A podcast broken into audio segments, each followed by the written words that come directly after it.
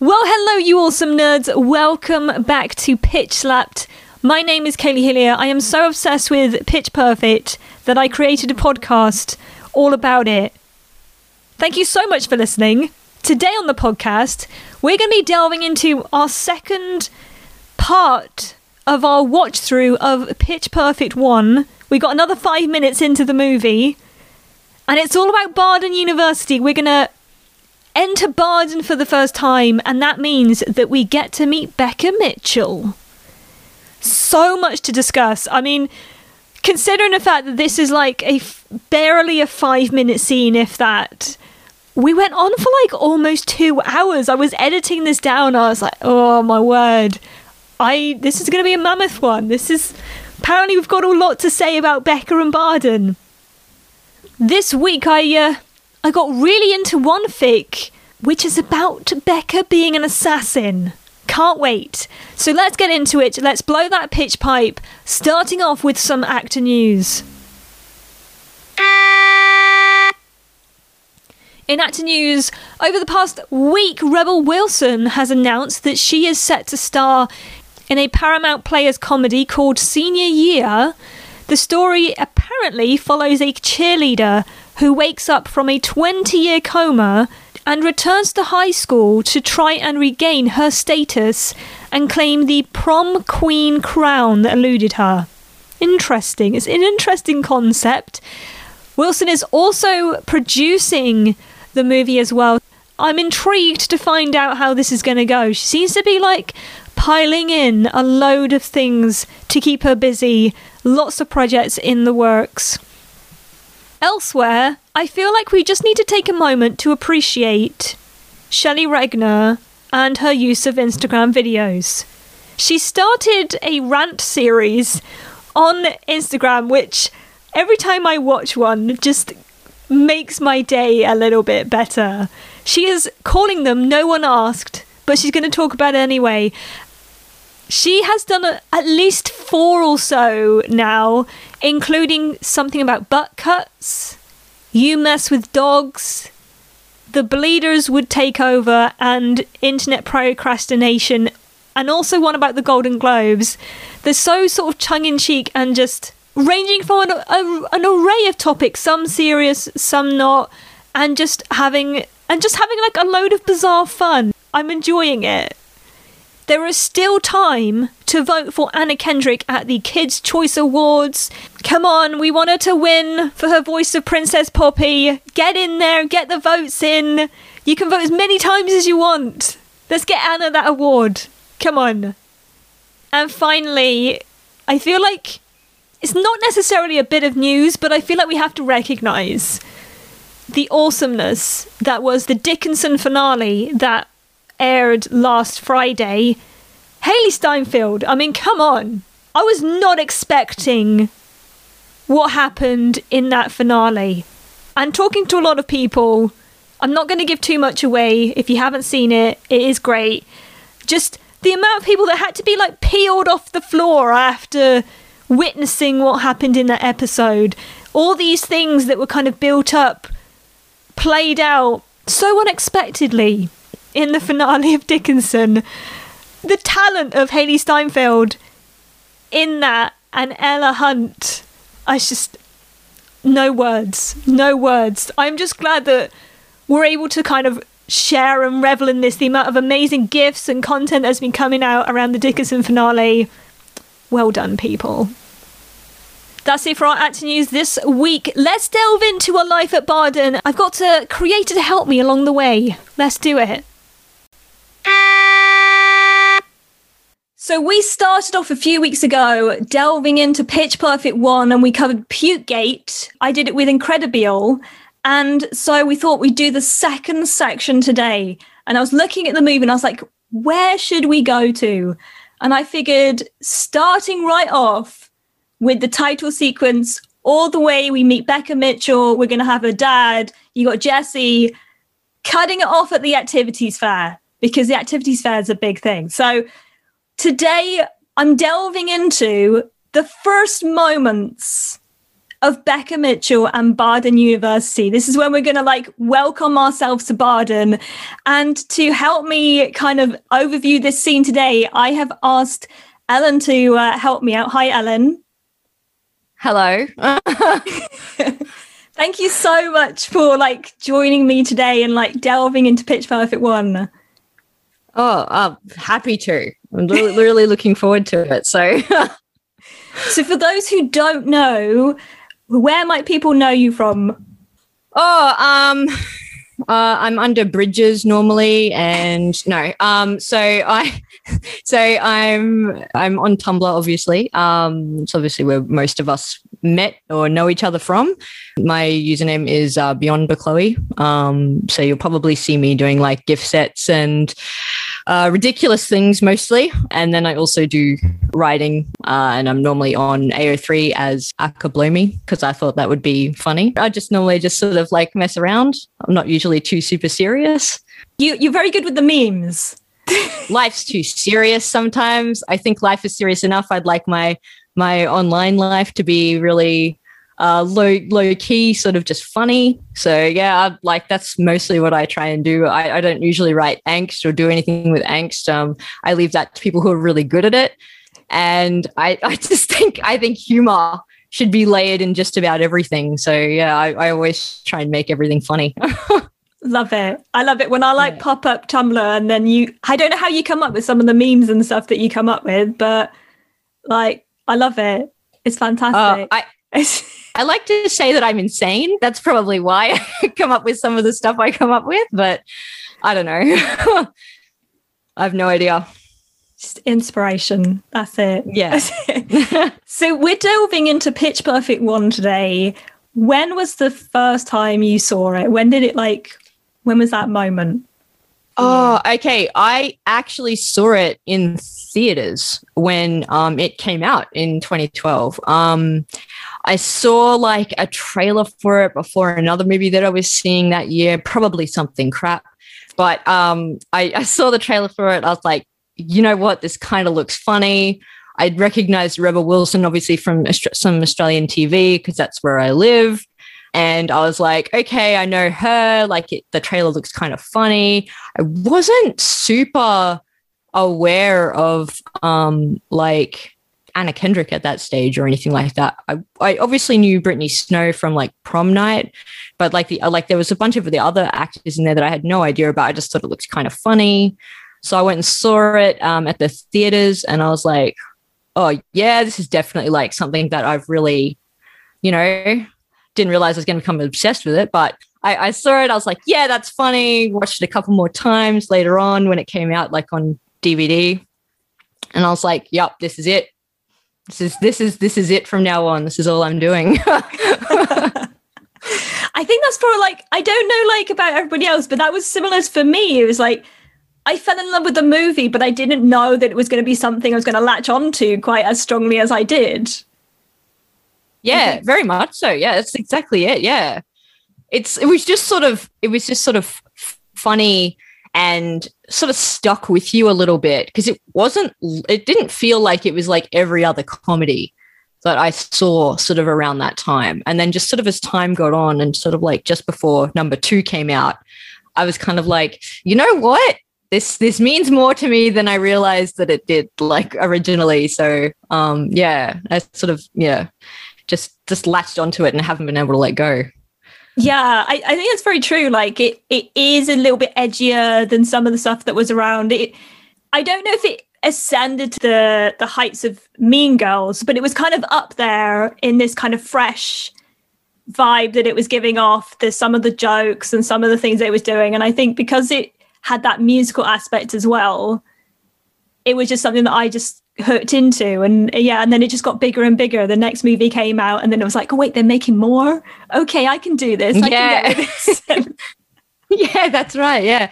I, I i didn't even know half of the songs when they actually did them in the first movie and then i sort of became fans of some of them as like because of like listening to them over and over and i was like yeah okay this is kind of cool and then they did the second one and that obviously had more music that I was obviously already fan a fan of and stuff like that. So it was just yeah, it was just kind of like the girls say it was it was a bit of a surprise like in terms of just how much it sort of became this big thing and even just like personally sort of like how it how it became I guess important. Yeah it's kind of cool. I like it.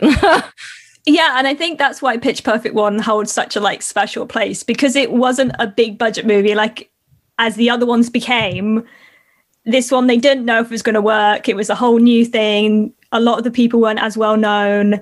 And i think you know some of the edgier jokes and some of the things put in there they didn't know how this was going to go. They didn't know how big it was going to be. And suddenly like people hooked yeah. into it. Yeah exactly. Exactly. Yeah. I think uh similar to like anytime you find something that really matters to you when you look back on it you go i just don't know how i didn't realize at that point that it was that but like it took a couple of years for me to realize that oh, you know, this actually really does mean more to me. Yeah, very, very like an oh crap moment for me when I sort of realized later on that it was super important. And and I like that there's so many people out there that sort of feel that way too about it. Like it's it's nice that like, you know, I remember when I sort of found the fandom, I was like, oh, oh my god, I can't believe I'm not alone in this. Like it's actually like, way more people than I thought. And obviously that changes over the years but like like when i first came in i was like wow there's like so many people here and i've got no idea where they've all come from and uh, how they all thought like you know how they all found this like i did because i just stumbled across it from a different fandom i was in. I just happened to stumble across and go okay this is my new home. I'm going to live here forever and nobody can kick me out. So that's amazing yeah. i think yeah. that's the thing though like because I got into the fandom really late. Like you said, this thing that was really precious to you, you didn't realize that there were other people who felt quite the same way. And suddenly I found this space and it was like, wait, there's like, there are mm. people that make stuff about these characters and there's people that do stuff and they're all talking about it online. And I like, I feel validated in my, yeah. my yeah. feelings towards this film. Yeah, I, no, I agree. And and you see that some of the stuff people create too, and you're just like, how do they come up with this? Like it's just amazing, or it's so funny, or because I see things on there all the time, and I like I just laugh my head off at some of the things that people create, whether it be like gift sets or incorrect quotes or anything like that. It just like even just a single frame picture with a funny caption, like it's just so good. And it really just makes your day too when you just like jump on and you see something like that. And it's just kind of like, yes, this is what I needed today. I need to get through the day. And this is like, this is getting me there. So yeah, I've, I've really enjoyed like the last, I think I've, I, I don't know how long I've been in it for, but like I've probably been in it actively since like 2015 or 2016 but i sort of like was a bit of a shadow sort of just prior to that so I sort of count sort of like the PP2 era as when I really joined. And just just even then, like just the, some of the stuff that even still gets created today, it's just so good. And uh, I just get so jealous of all the talent out there. Like it's just insane.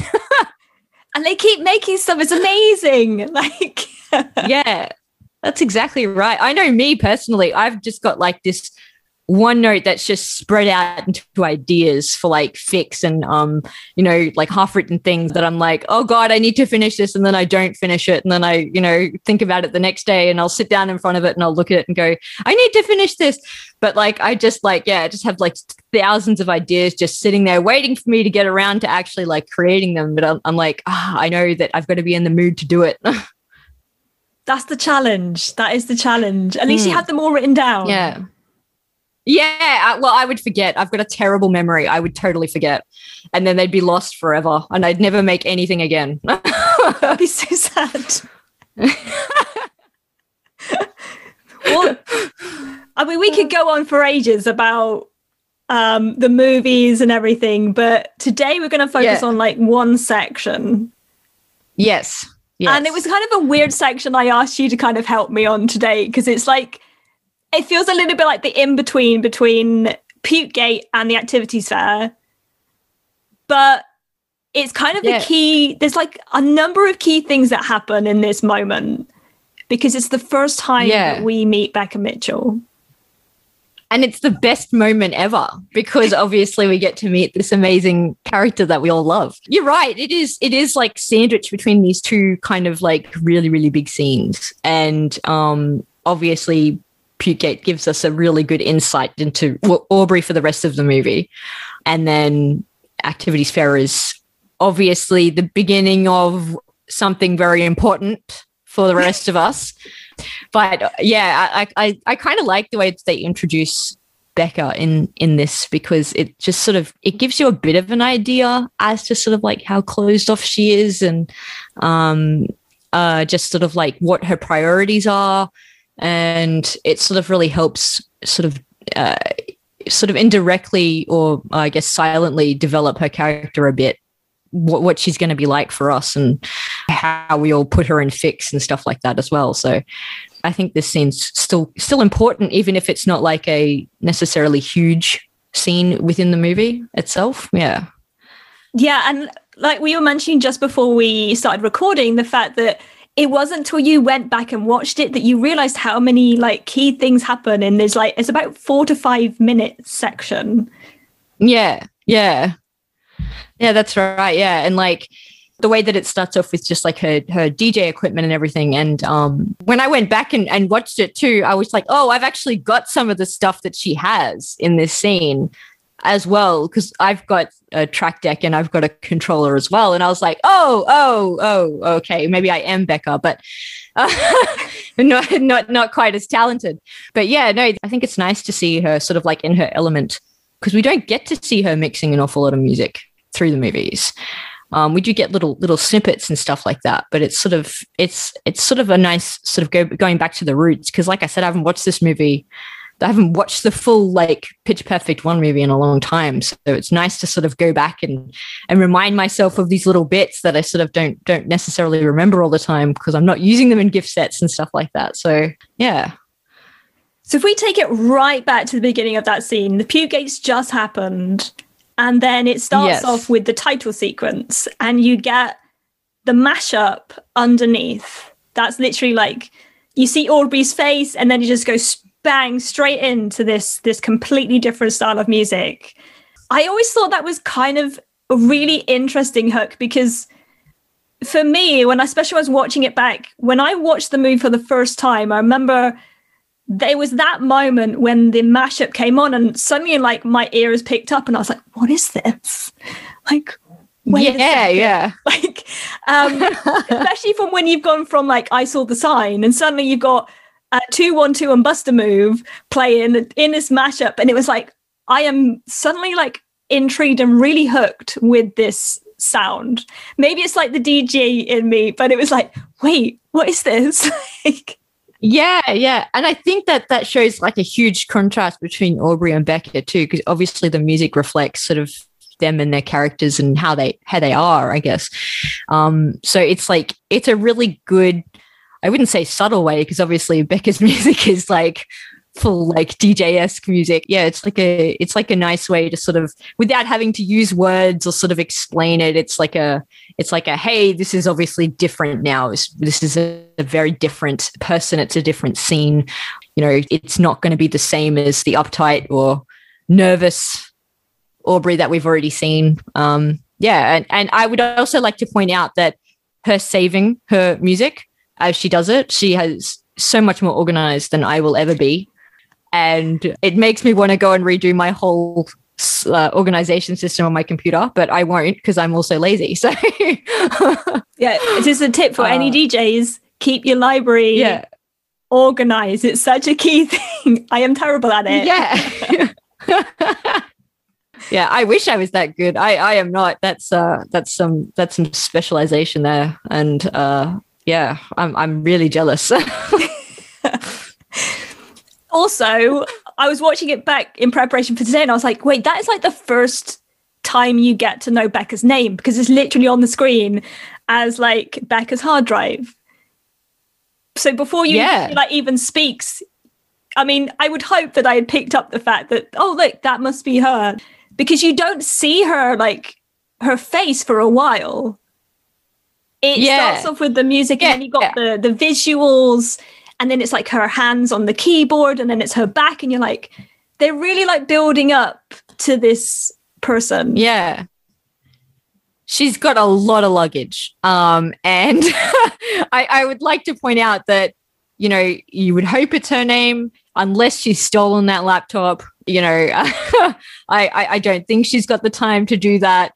She'd have to be very wily to get away with stealing a laptop. But um, I think it's interesting that you point out you don't really see her face for a while because it's true. It's not until she sort of like gets out of the cab that you really see her face, I don't think. Um, yeah. And it's, yeah, you don't really, yeah, you don't think about that sort of stuff. But yeah, it's, yeah, she's very, she's very hidden, she's very mysterious to begin with. Yeah. And she doesn't really talk.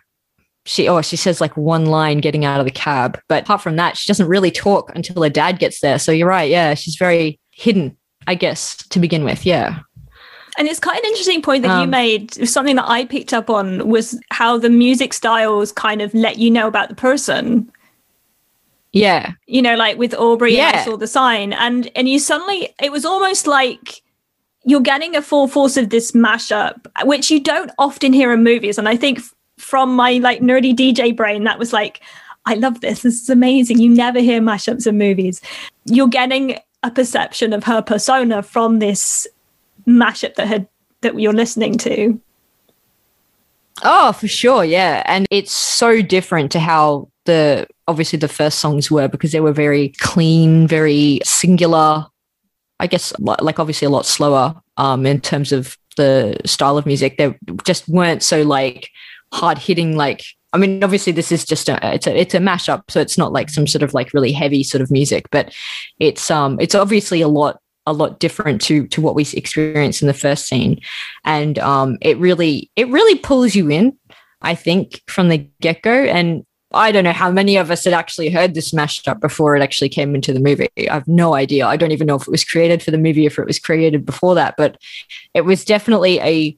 I think it was a really good selection to begin with because it does sort of like pick up your attention after the gigantic mess that Aubrey's made, which was obviously very surprising in that movie, but it's way different. It's one of the points where after I downloaded the album for the for the movie, I I used to listen to that song as I was like walking to work and stuff like that. And I was like, yeah, like gotta pick up myself for the day and you know prepare myself for spending you know eight hours at work. But it is super different. It's it is it is a when you really really look into it and sort of how we look at the characters later on. It is it is such a huge indicator of her personality later on in the movie. When we do actually hear her speak and um, sort of like even just her looks, how she how she talks to people, what she shows as her priorities later on as well. That's all like huge. Yeah.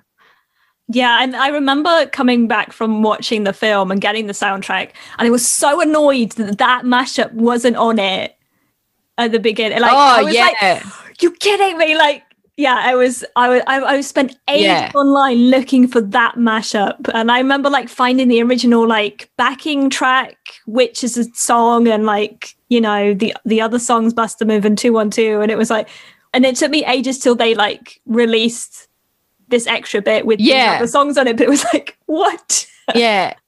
Yeah, I know. They always take they they always like the ones that you want.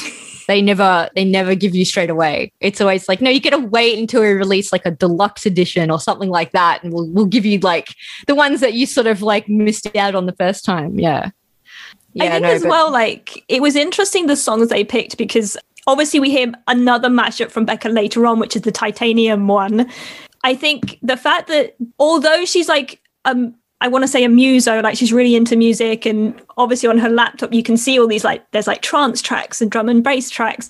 This has some really big tunes on it that people are gonna know, and also like Bust a Move isn't the coolest song. Like yeah you know it is, it is what it is i mean you know it's it, it's almost verging on like a party song in some sense because it's you know it's in the 80s or 90s or whatever. And you know when I've played it at, at gigs you know people know the words and they just want to like joke around with it. 212 obviously has as t- its own type of reputation. So it's interesting like they could have had her pick you know some really kind of out there stuff but no they they kind of kept it in with songs that you were going to know. And so like although she's really into music it's almost like she's aware of doing stuff that a crowd's to want to hear and like not isolating Yeah. um, yeah. a listener. Well, yeah, and she I like that she sort of picks things from different genres too. So, and I think that's a pretty big indicator too of her uh, of them trying to, I guess, showcase what her ability is as well, which is cool because obviously those two songs you wouldn't normally think of going together in any way, shape, or form. They're hugely different, and I think it's interesting that they've chosen a mashup to sort of I guess show that as part of her personality because a, a, lot of us obviously knew both of those songs. And just having them together like that and then later on obviously them showing more of her mashups as as the movie goes on and sort of what she chooses to put together. And even in the finale where she chooses to add in um, don't you forget about me like in with songs that are really new really fresh like at the time it just goes to show you that they're, they're trying to show you her ability is that no matter what the song is, she will be able to find a way to to put it in there and make it work. She's just that good. You know, it's her it's her talent. It's it's it's her passion. She loves that. She's got to do it. She'll you know give her a challenge and she'll she'll smash it. So um yeah, uh, I think I like that part of it. Definitely, she is that good. I mean, it's not even that long of a song. It's quite short, and the amount of stuff that goes into that mashup is impressive. Like I looked into Oh, it yeah, once and it was yeah. like, oh my word, like the amount of stuff that's gone in to make that track is like, yeah, blows your mind. Yeah, I agree. Yeah, it's it's insane. I think anybody who can who can mix songs together and do it in such a seamless way where it almost sounds like they should have belonged together from the beginning is just that's insane. I I, I can't fathom the ability to be able to make something so seamless like that. Like it's just yeah. I I- I think there's a there's a whole lot of talent or a, or a whole lot of practice going in there, and it, it's probably a bit of both. One thing that always hooked me in the film, and I can't figure out because I'm pretty sure she's at an airport. I always think it's an airport when she's I I think so. Yeah. I don't know what it is. yeah, I, it looks like it. I don't know if there's like a tannoy or something that mentions something, but I don't know about that many people. But I'm not going to get my DJ laptop out, set on a bench at an airport, and continue mixing. Like as much as I would love to, I just I would be too aware of everybody around me. But like I think that just shows, like you know what, Beca is so focused on what she loves doing. Like any spare moment she has, she was sat there on a laptop waiting for a taxi. Yeah, like any moment she's bored, she's going to be doing it. That's just what she does. And I think it's sort of I think it's sort of indicative of the fact that she's very well aware of where she's heading in this moment and she's obviously not happy about it. And she's going to try and get as much of it in as possible because her goal is obviously to not be there. It's to to go and do exactly what she says she wants to do to her dad which is go to LA and pay her dues and start working. And um, I, I sort of I like that she's sort of very much doesn't care about what's going on around her because I'm very much the opposite. I always care about what's going on around me. Um, I'm never never oblivious to, to to people being around me, but yeah, it's, it's- I think it's I think it's interesting that she's choosing you know every spare moment that she's got, she's just going to choose to work towards where she wants to be, and I guess that shows just how strongly she feels about it, how passionate she is about her music, because um, a lot of people wouldn't just stop and just go, Oh, I've got this idea, I've got to do it now, or I want to fix this up because I know that I didn't get to fix it up later or, or earlier. And I envy that that ability that she's got because that's obviously something that she's not willing to give up no matter where she is. And I think that's a huge indicator of of, of her character as well throughout this movie. And it just sort of gets a bit stronger as she sort of finds her voice later on in the movie too. I think that's a really key point. We'll probably jump into it a little bit. You see this a number of times in this scene when she gets to Barden and everything. Yeah. The although she's in a situation she's not happy about, that she's gonna put everything into her passion um, and what she loves doing, and and that Yeah. comes across so many times in even just this short moment. Yeah, yeah, totally. And you know, it, the whole time she's listening to music, she has her headphones on. Like it, it's it's quite clear she just wants to shut everything out and just like just just deal with her music and that that's it. So she's sort of ignoring the the the first day hype or the first day jitters that everyone else has. Like everyone's nervous excited. They're dropping their luggage. They've got their parents there. She's chosen to be there alone despite the fact that her dad works there. Like she's made some very particular choices about her first day at college. She does not want to make it memorable. And um I think that's I think that's pretty indicative of her of her character as well at this point in time and and sort of how she's feeling and and and how she's grown up to be um, at this moment. Um, obviously, she changes later throughout the movie and throughout the the subsequent movies, but like at this moment in time, it's very much I'm by myself. I'm going to have to get myself through to to to LA. I'm going to have to you know work to get where I want to be, be a producer and all that kind of stuff. And um, she's just choosing to to deal with it through music and is sort of ignore everything else and I mean, I, I went to university. My first day of university was nothing like this. I don't know if it's the same in the UK, but in Australia, it's definitely not like it is in America. Um, it's very much you don't really live on campus at all. You normally go to a university that's pretty close to you.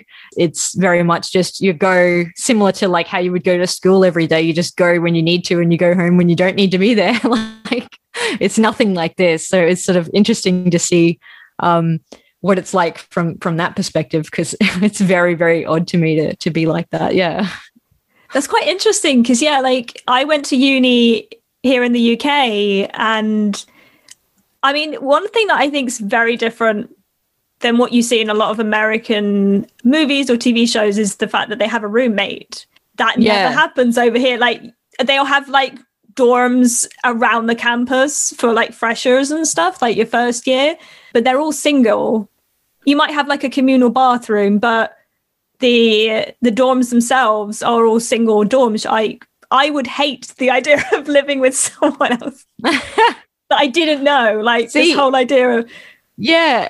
Well, I don't even think we have that. We've got like not super close, but like there is like you know the university will be sort of like towards a particular area of the city, and there'll be dorms built like hotels similar to hotels and you'll be able to like go to the university from those if you choose to stay there. But i think they're more for people who come to study from overseas or if they move from a different state to go to that university. So it's it's super different here. We just don't really do the whole like staying on campus or like you normally just live at home and go to university and just like treat it like a school day. It's really it's really different I can't imagine going and staying on a university campus. I think I would lose my mind. I don't know that I would cope. I'd be like, there's way too many people here. I'm not down for this. I would like to leave and leave now.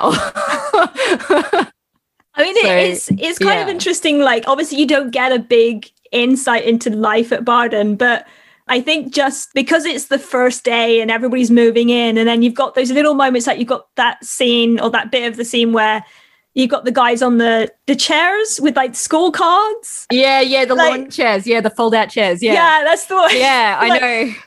That would make me cringe so yeah. much. Maybe that wouldn't happen, but you would have like the freshers antics that would go on, you know, the you know, everybody's at yeah their parents and so it's hey how much can you drink and i mean people getting locked in the yeah. bathrooms because they were too drunk to open the door and yeah. things like that that happen as a fresher at uni yeah, yeah. The the scorecard thing really uh I have no idea if that really happens. Um, but I sort of love her reaction to it where she's just just sort of like, you know, little, little bit of a little bit of a smile, but like sort of like internally rolling her eyes because she's like, oh God, like, of course, this is not what I want to be around. I don't think I would handle that very well at all. I'd be like, oh God. I, I, I, I don't want to be around that. So she she handles it much better than I would. I don't even know if they do rate Beca. Oh, um, I, I, know that they definitely rate someone like, ahead of her. Yeah, I know. Yeah, uh, yeah. Um, I'm just, sure she doesn't give yeah. give a crap about what they rate her, but yeah. I think that's the great thing, though, um, is because you you see these great scenes of Barden University, and to be fair, it looks like a fantastic campus, like these big ornate buildings, and like just like wow, okay, yeah. Um, but she has a complete like nonchalance to everything that's happening. She's just like deadpan face, just like I don't want to be here. Yeah, you got all these excited people with their parent, and she's just like, yeah, no.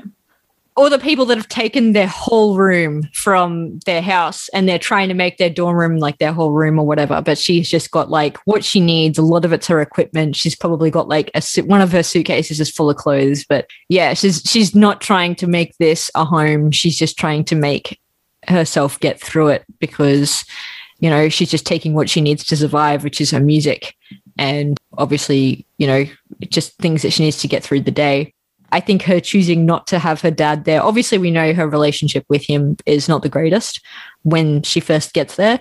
But I think her intentionally choosing to do this alone is is really big because most people wouldn't want to do this by themselves. They'd want to have a friend there that they're going with, or they'd want to have their parents there to sort of help them through the first day because it's such a big change to go from finishing high school to being on holidays to waiting to start university and then actually like going to the university for the first days it's such a huge change. And obviously, that changes every year that you're there. It becomes less and less of a big deal. But that first year is just so massive. And um, her choosing to do that by herself is incredibly indicative of her like her her want or need to not care about this at all because she doesn't want to be there yeah I, I i like that sort of aspect of it i think that's um it's very telling when you really look at her choosing to do it alone before you meet her dad that this really doesn't matter to her. She doesn't want to be there. And uh, I like the uh, the given the whistle part. Um, you know, we didn't even that, like talk about that. no, I was gonna say that that also worries me. The fact that they they need to give those out. I don't know if that's the case for every university. I don't know how often that happens here, but I don't. I didn't get one, and I I don't think that they hand those out here. And I think that that's a bit insane one. that they have to do that. yeah, I think that's a bit insane that they have to do that. If they do, I don't know. I haven't actually looked into that, whether or not that's a thing that they actually do, or whether they just thought they'd try and make it weird by them doing that at this point in time. But yeah, I think that, uh, that I've like, I'd never heard of that before this movie. That's crazy that they might need to do that at all if they do.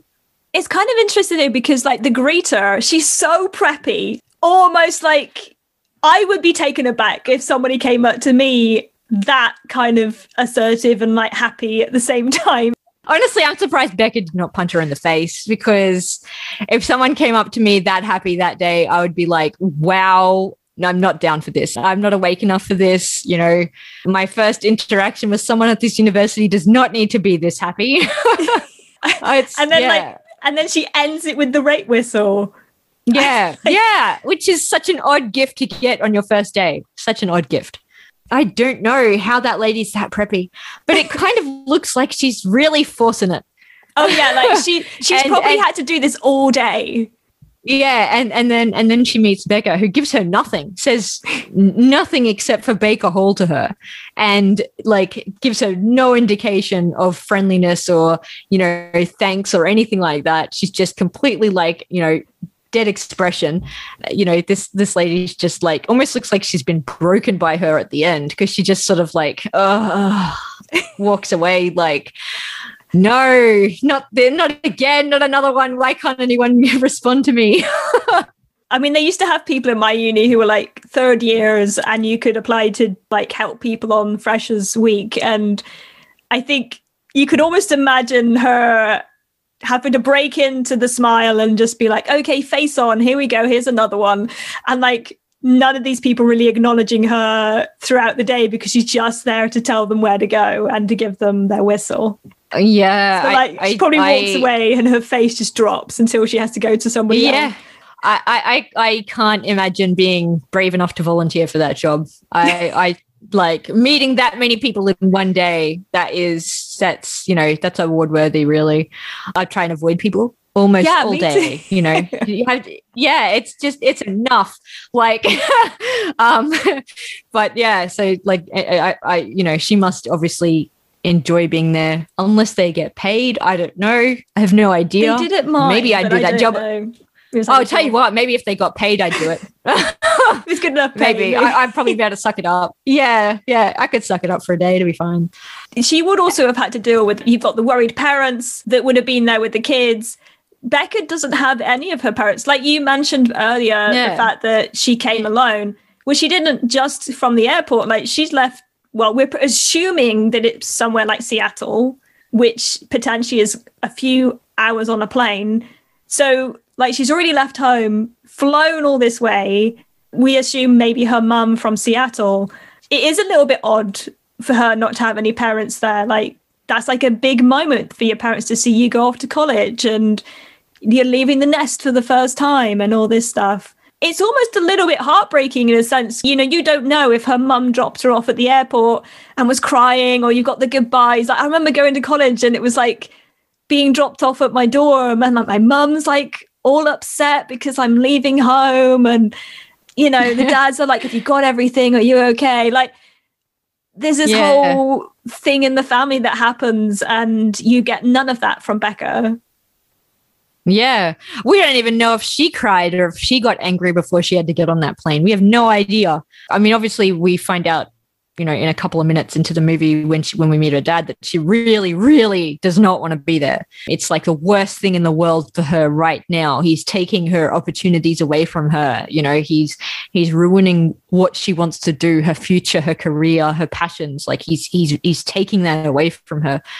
And um, she obviously really resents that but yeah, leading up to her going and actually getting because obviously we only see her after she's gotten off the plane or the bus if she took like a huge bus. I don't know what how she got there but her getting to that place we have no idea what happened leading up to that. We have no idea if her mum was there. She might have left while her mum was at work. Who knows? Maybe she didn't want to have a teary goodbye. We don't know any of that sort of stuff. That's the stuff that we sort of come up with in our own fics and all that kind of stuff. I was going to say, those, I was like, open gaps where we get to, yeah. This is like the type yeah. of thing that people then make fics about. Like, Yeah, yeah, exactly. Yeah. It's the gaps where we get to headcanon our own stuff, you know, however angsty or fluffy or, you know, whatever we want to happen in that particular world that we're creating in that time. This is that's the kind of stuff that we can really work with is the is the not knowing how that happened. How did it get to that point? I think in this instance, yeah, we have no idea we don't even know who she lives with, if her mummy was even alive. We've got no idea. She could be living with an aunt or an uncle or, you know, her grandparents or something. You know, we have no idea. We just know she doesn't live with her dad.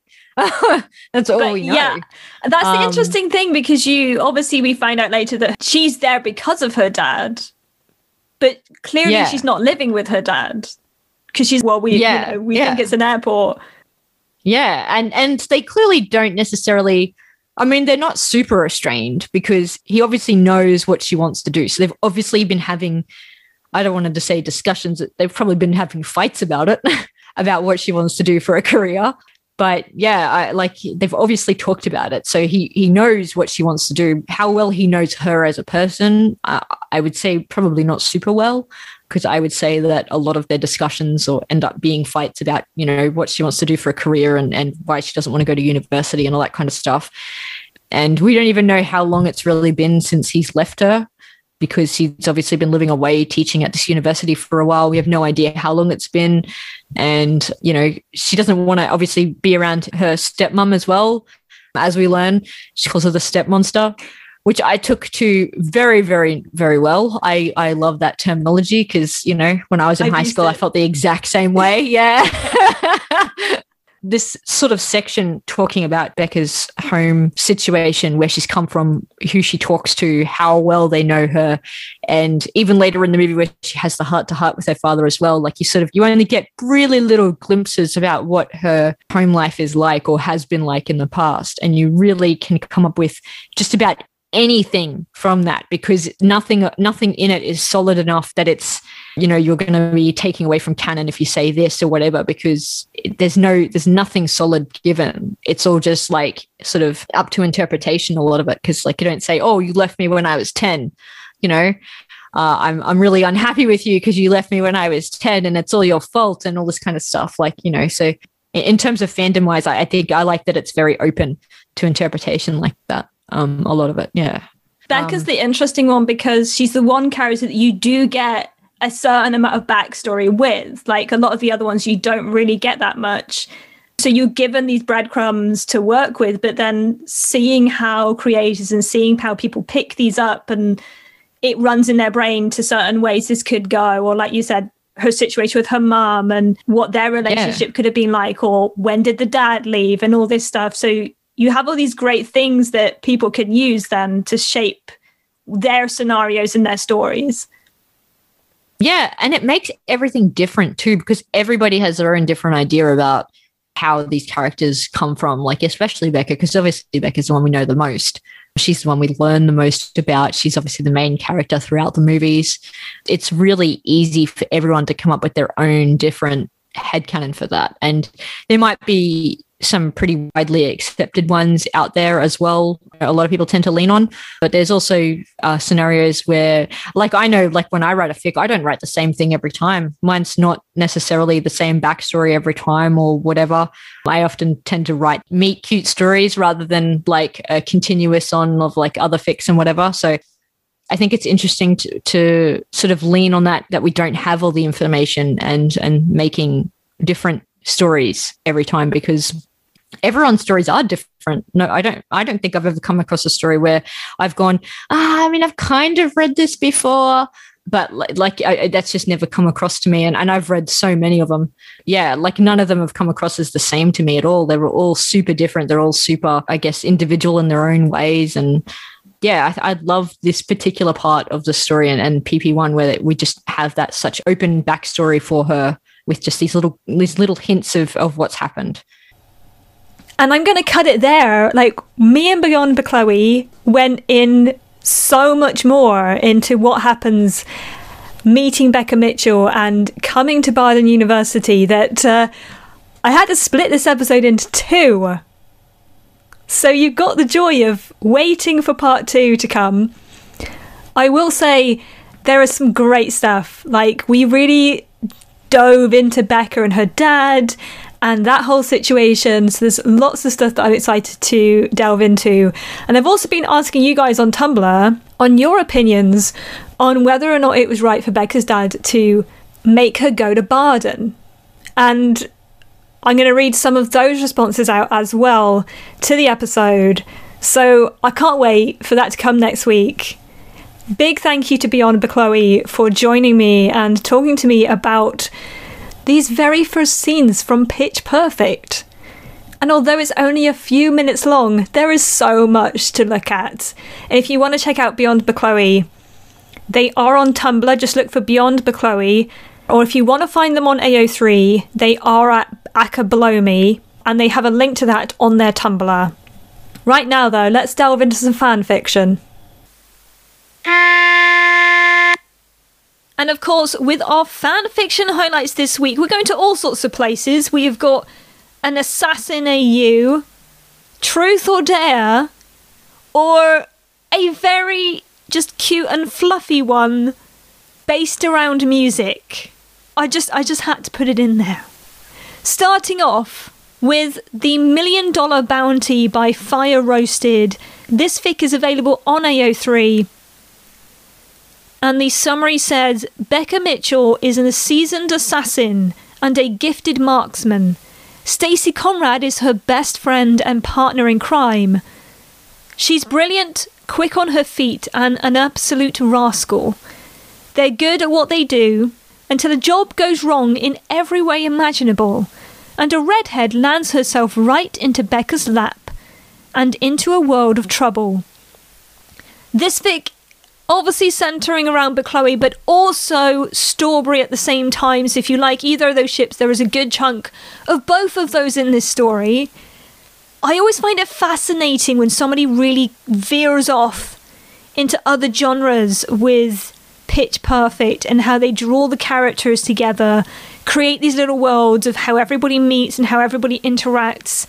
And this one was so intriguing because it literally starts off with them on a mission. Like they're in the zone. Beck is getting ready to assassinate someone, and it's all happening right there. And so you're really literally thrown in at the deep end with this story, kind of picking things up along the way as Beca's doing her job. Stacie's there. I just want to point out that Beca and Stacie's friendship is so much fun in this story between like Beca's deadpan seriousness and then Stacie Conrad just literally being ridiculous at times and just goading Beca along or sometimes just pushing her to where she should get to. It works so well. I love it. The banter between the two of them that builds up, especially in the first few chapters, really kind of sets a tone for how they kind of go forward. It's so much fun, but like they can banter and they are okay doing that with each other because they have such a tight bond. It's almost like they're sisters in a way. They're so close. And it's a lovely thing to witness and just a total joy to read. With the action sequences and things that go along that as well, I thought they were done so well because sometimes there could be so much going on and be quite a challenge for somebody writing that with characters that are not normally put into these types of situations. So imagining how they play out and the characteristics that you recognize from Beca or Chloe in this situation are just brilliant. I loved it. They seem to like fit into these roles really well. And what I thought was really interesting is as the story plays out, there's just this underpinning that not everything is as it seems. And as it says in the summary, things kind of go a little bit wrong. And like a big question to that is Chloe. Chloe seems to have a lot there that maybe they're not all aware of, or there's lots of questions as to who she is, and it really draws you into the story, especially because as things unfold and things are going wrong, you can tell that she's completely out of her depth, but at the same time, she may not be uh, completely honest with who she is. So there's just so many questions. It just leads you down this rabbit hole, and I found myself delving into it, just being like, I can't stop. I just need to keep reading. This is a really good kind of multi-chapter fic. So you have like plenty of time to really get into the story, get into these characters. And the lovely thing is it's all finished now, so you can literally read the whole thing. It's great. And one touch that I really enjoyed with stories like this, it's so tempting when you're creating a completely new AU universe to just create new characters, and there's nothing wrong with that. But I actually got a lot of joy reading this story and seeing how they had taken the pitch perfect characters and molded them in to this universe. It was really exciting to see what role each of them played, how the author had seen the character and kind of felt this was the role for them or their personality matched really well here. There was a real sense as I was reading this story that the same feelings and sisterhood that you got from the Bellas was also centered around these characters and this kind of closeness and sisterhood that they had created in their lives. And it's just, it was just a lovely twist. Jessley was in there as well, and it was just like so lovely to have them there and how they interacted and were put into this universe. And just like little pleasant surprises as you go along and see where characters fit in. Lots of twists and turns, keeps you on the edge of your seat. And then also like with the main characters Beca, Chloe, Stacie, and Aubrey, with everything going on, how they kind of work through feelings and how that all transpires with all the craziness that's happening around them. It's such an enjoyable read. The next story that I wanted to highlight for this week is called Blackout by Veronica Summers. This is available on fanfiction.net. And the summary says when the power goes out during a storm in their New York apartment, Beca and Chloe play a game of truth or dare. Now, what I will just point out that this is a topic that has been done plenty of times. However, I never get tired of it. Like, if you want to tackle something that's been done before, fair enough. I love it. I love delving into these and just seeing how it goes because, like, this is a one shot, and with like one shots like this, you kind of get an idea as to how this is going to play out. Like, or you hope you do, because you've probably read stories like this before. And so, like, it was a lot of fun to see how different writers tackle the subject. I also kind of feel like this is just, it's like a fan fiction staple, the truth or dare. And I am all here for Bella's antics, whether it's at the Bella's house or the New York apartment or in a hotel room. Like, sometimes I just want the comfort of being in that universe and having these kind of little domestic interactions where it's just like them and how they would have lived their lives in these experiences that they have. And this was a great little one where it's just Beca and Chloe in their New York apartment. Like something happens and they've got to deal with it, and this is how it all plays out. And what kind of draws you into the story, because you kind of already know the build up to what's about to happen, but it's lovely to kind of have these little twists where you're just like, your attention picks up and something there's like an underpinning or an undertone of something that moves this forward. And the the only thing that kind of does that is this little inkling that mentions the fact that neither of Beca and Chloe have been dating recently, and maybe Beca's just got some pent up frustration that she needs to let out, which leads her to suggest something that probably she wouldn't normally suggest.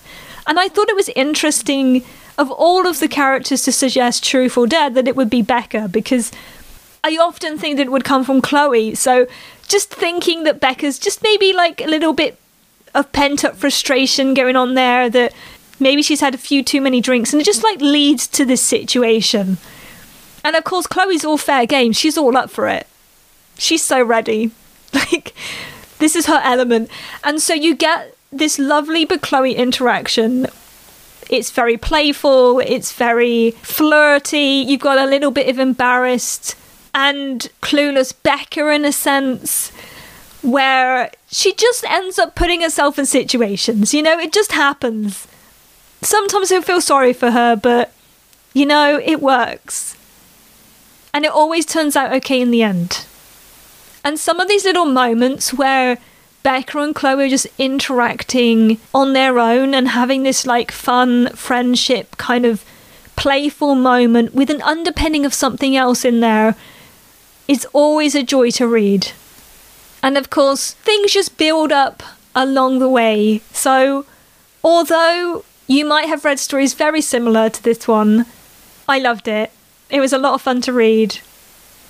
The last story that we're going to focus on for this week is called The Last Slow Song by the Pocket Dragon.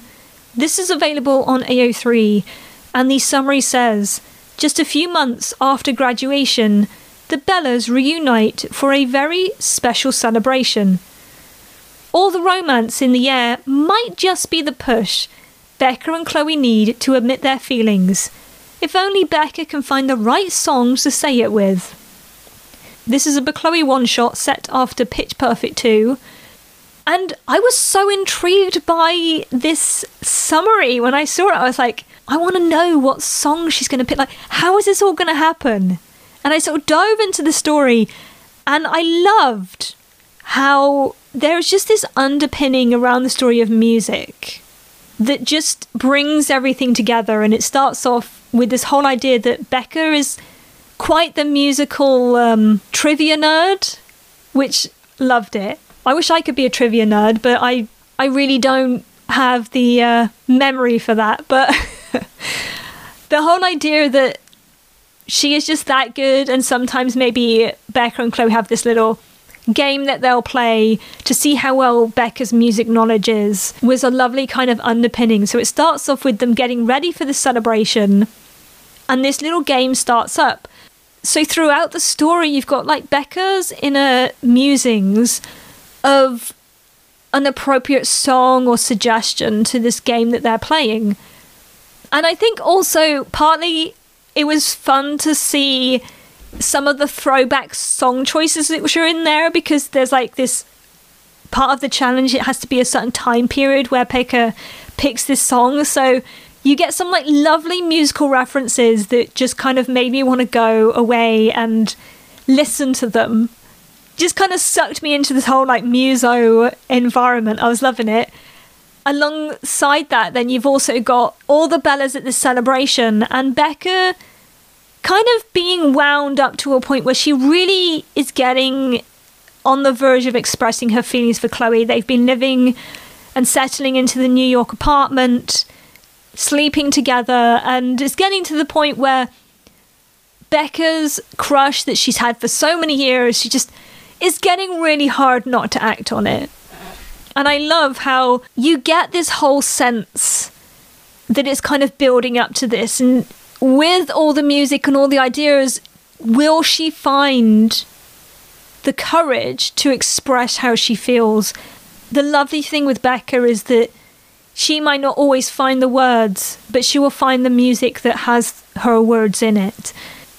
If you love music and you love like just delving into all that with all the musical references and stuff, it's just like a whole music filled fic with some really heartwarming moments where songs play a really, really big part. And even like some of the song references of like the Bellas partying at this celebration and the songs they listen to, and how all the Bellas like interact and have this whole sisterhood that brings them all together. Another thing that I really enjoyed from this story was Aubrey's role in this, and it wasn't how I expected, and I think I found that quite enjoyable to read because it was really Beca and Aubrey's interaction and how Aubrey plays like a really key role in how this all plays out. Often when I think of like Beca and Chloe getting together, Aubrey's often interacting with Chloe and helping that side of things. So the fact that she was close enough with Beca, their friendship had progressed along the years to this point where she can kind of quite comfortably interact with Beca and knows how Beca's feeling. Maybe when Beca doesn't even know herself. And that she could be the type of friend that Beca could turn to when she's seeking for her own answers. It was just so lovely and it it kind of builds up through the fic this fluffiness if you're just looking for some good fluff, this is awesome. Coupled with songs. I mean, what else do you want? It's fantastic. Those are our fan fiction highlights for this week. Thank you so much for listening to the podcast. Of course, if you want to keep up to date with Pitch Slapped, we are all over social media on Facebook, Instagram, Tumblr, and Twitter. We've also set up a Ko-Fi account, so if you want to give any support to the podcast, you can there. I'll see you next time, pitches.